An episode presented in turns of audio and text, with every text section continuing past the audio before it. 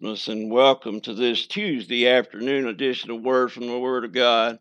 Yesterday, we began to talk about having a true heart of worship as we consider the gift and the giver, speaking of none other than God, our Father in heaven, uh, sending his Son to be born of a virgin over 2,000 years ago.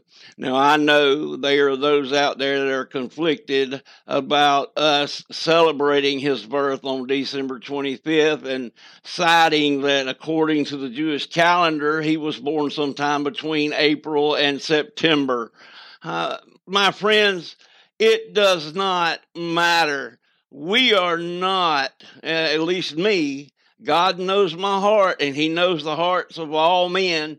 I am not following after the world in the celebration of the birth of my Savior uh, as I worship and celebrate His birth every day because every second of every day He is still my Savior. Every second of every day He is still my Redeemer. Every, every second of every day He is the virgin born Messiah, Christ, Jesus our Lord, sent from heaven, from God the Father. God's love gift to you and I.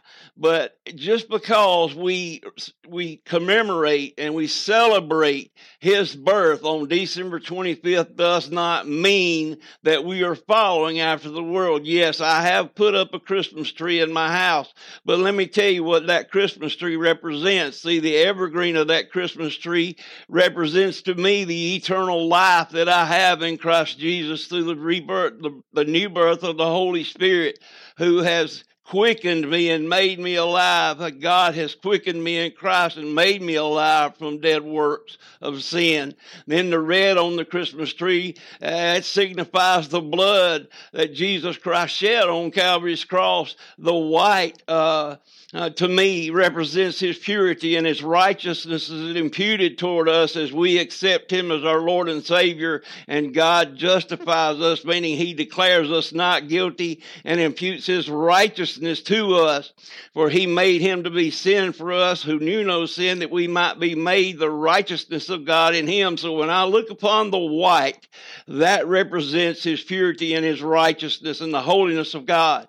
Not only that, but when you look at the gold on the Christmas tree, that represents His majesty. Every bit of His majesty, His glory as the second person of the triune Godhead, God the Son, that He gave up His majesty, not His power, not His, His deity, but His majesty. The glory that He had with the Father, He humbly gave up for you and I and took upon Himself human flesh that He would come here and live a perfect, sinless life and die a sinless sacrifice on Calvary's cross.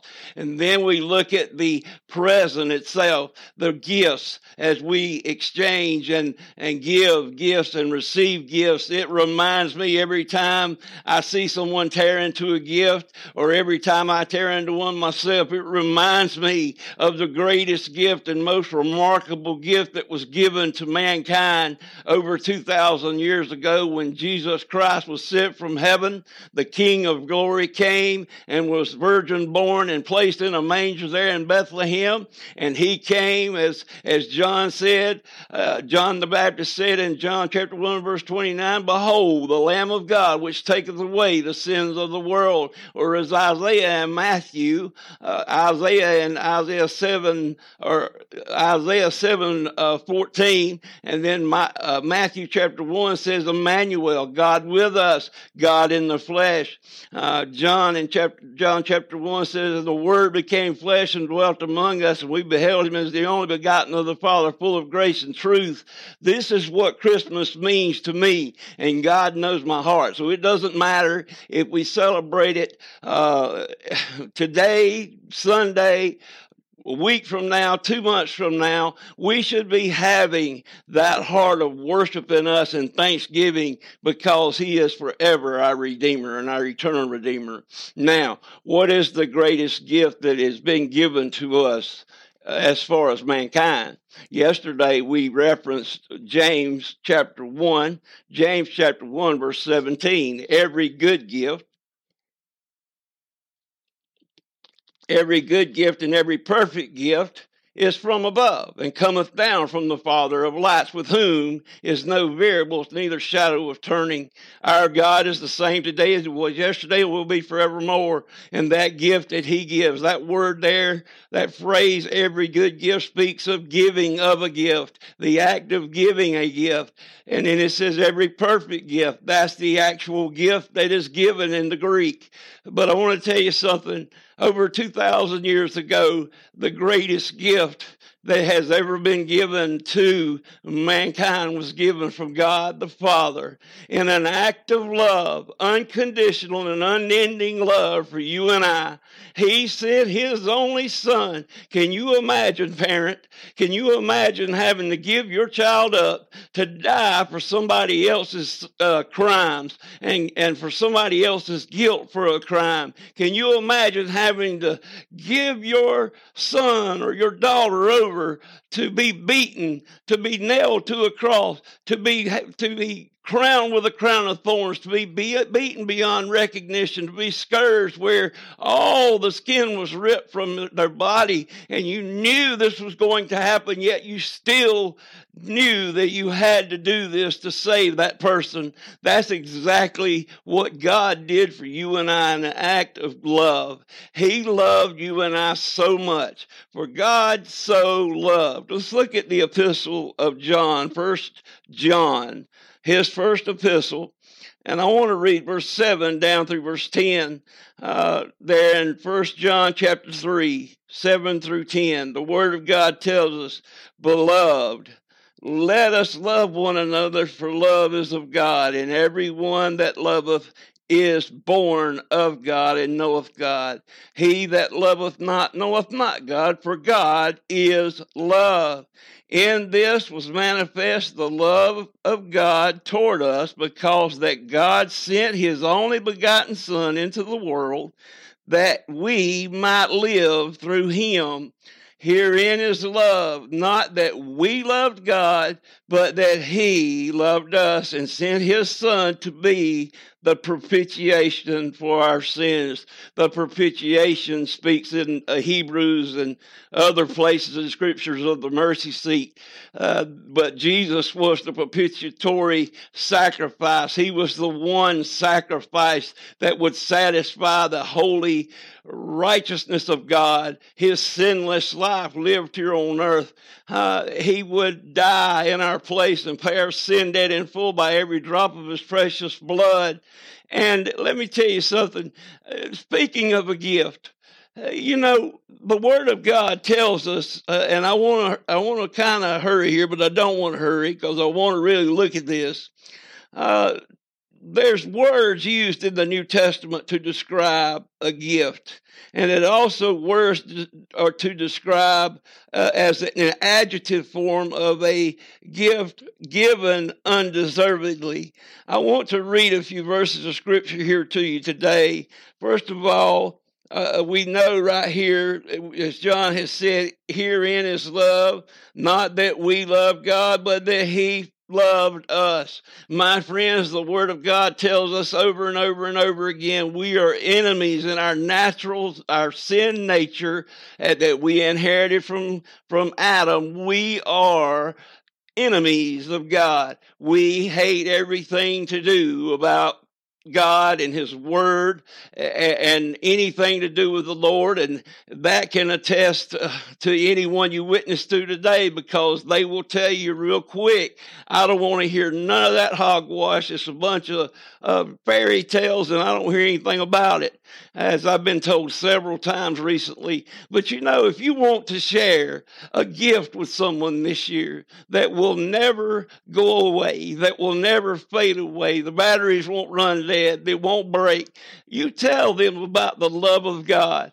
You, you say, well, I don't know what to say. Well, John 3.16, for God so loved you, dear friend, that he sent his only begotten son into this world to die for you. And if you believe in him, you will not perish. You will not be judged for your sins that you're in, but you shall have everlasting life. That is the greatest gift that you could ever receive, my friends. That just tell them about the love of God. You know, it's hard for us in our finite mind to understand the love of God. It's unconditional, it's unending, it's not based on anything we do or don't do. You know, our finite minds cannot grasp the uh, magnitude of that kind of love because our love for others is based on circumstance.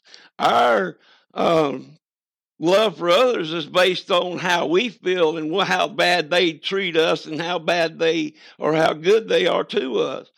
God doesn't care.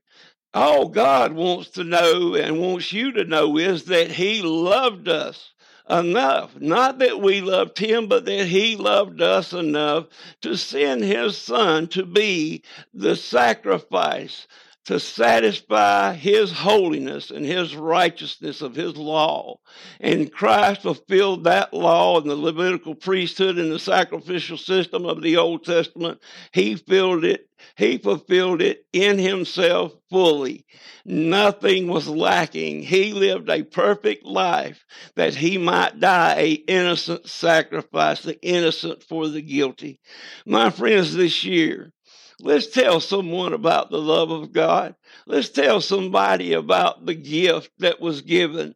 You know, the Word of God tells us that eh, it is a free gift, but it is also undeservedly. Let's read Revelation chapter uh, chapter 21, 21, verse 6.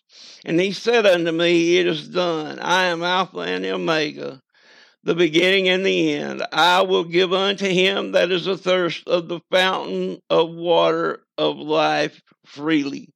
That word right there is freely, yes, but it means undeservedly. Friends, this gift that we will be telling someone about and we have found out about ourselves in our heart as we have accepted Christ as our Lord and Savior is that we did not deserve it. It is free and we did not deserve it. It comes only by God's grace, His unmerited favor, therefore His undeserved favor. You and I do not deserve the eternal favor of God through His Son, Jesus Christ. Through His Son, Jesus Christ, you and I didn't deserve that nothing you and I could have done would in eh, to in front of him or in his sight would have made us good enough to deserve his wonderful grace that was expressed through Jesus Christ our Lord, the greatest love gift ever given. It was only by his grace that we could receive such a wonderful gift. My friends, as we draw closer to Sunday, December 25th, let's purpose in our hearts to truly be thankful and truly worship God with all that is within us this year for the birth of our Savior, Jesus Christ, the virgin born Savior, our virgin born Savior, God with us. Christ, our Messiah, Jesus Christ, our Savior, our Lord, our Redeemer, Amen. Thank you for joining me today. I look forward to the next time that we can share and word from Word of God. God bless.